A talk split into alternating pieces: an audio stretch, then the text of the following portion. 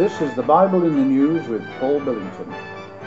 This last week we have heard the Pope tell Muslim diplomats and ambassadors that he was misunderstood over his remarks made in Germany two weeks ago. And while not offering a personal apology, as had been demanded, he actually reinforced his earlier position by saying that religion cannot be spread through violence, saying that he esteems Islam he calls for a sincere and respectful dialogue. What the Pope did, in fact, was to use the controversy as an occasion to renew the Vatican's insistence that the Muslim world respect Christianity, alias Catholicism. This message was also reflected in the seating arrangements for the occasion. The Islamic diplomats were seated around the room, while the Pope himself sat on a throne at the head of the gathering. See the photo on our print edition this week. Clearly, the Pope was the religious leader.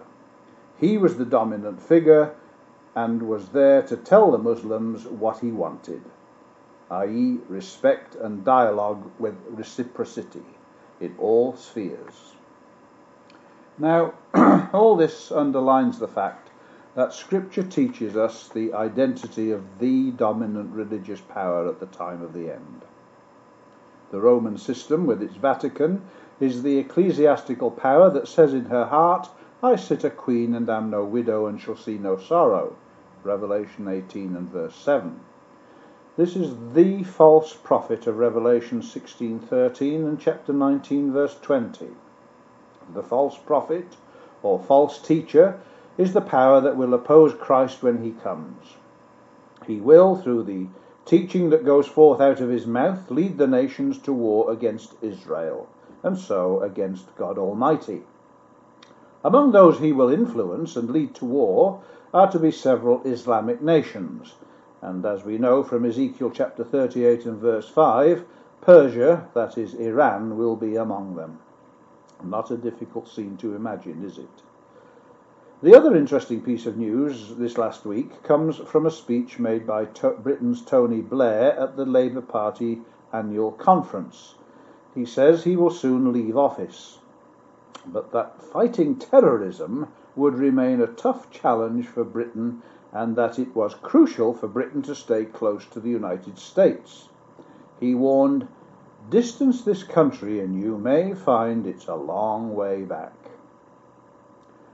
Blair has made these statements in the full knowledge of where Europe is heading and what, will, what, what it will mean for Britain. It will be interesting to watch events in this area, bearing in mind the prophecy concerning the alliance of trading nations in the latter days. Britain will ultimately have to choose between her relationship with Europe and her alliance with the United States.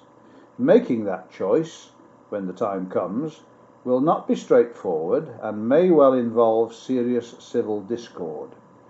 We know what the eventual outcome will be, but it may not be an easy road to get there.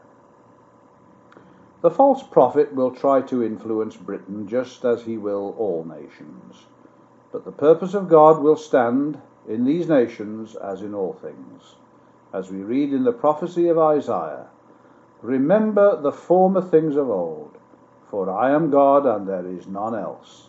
I am God and there is none like me, declaring the end from the beginning, and from ancient times the things that are not yet done, saying, My counsel shall stand, and I will do all my pleasure. Isaiah 46, verses 9 and 10. Talk with you again next week, God willing.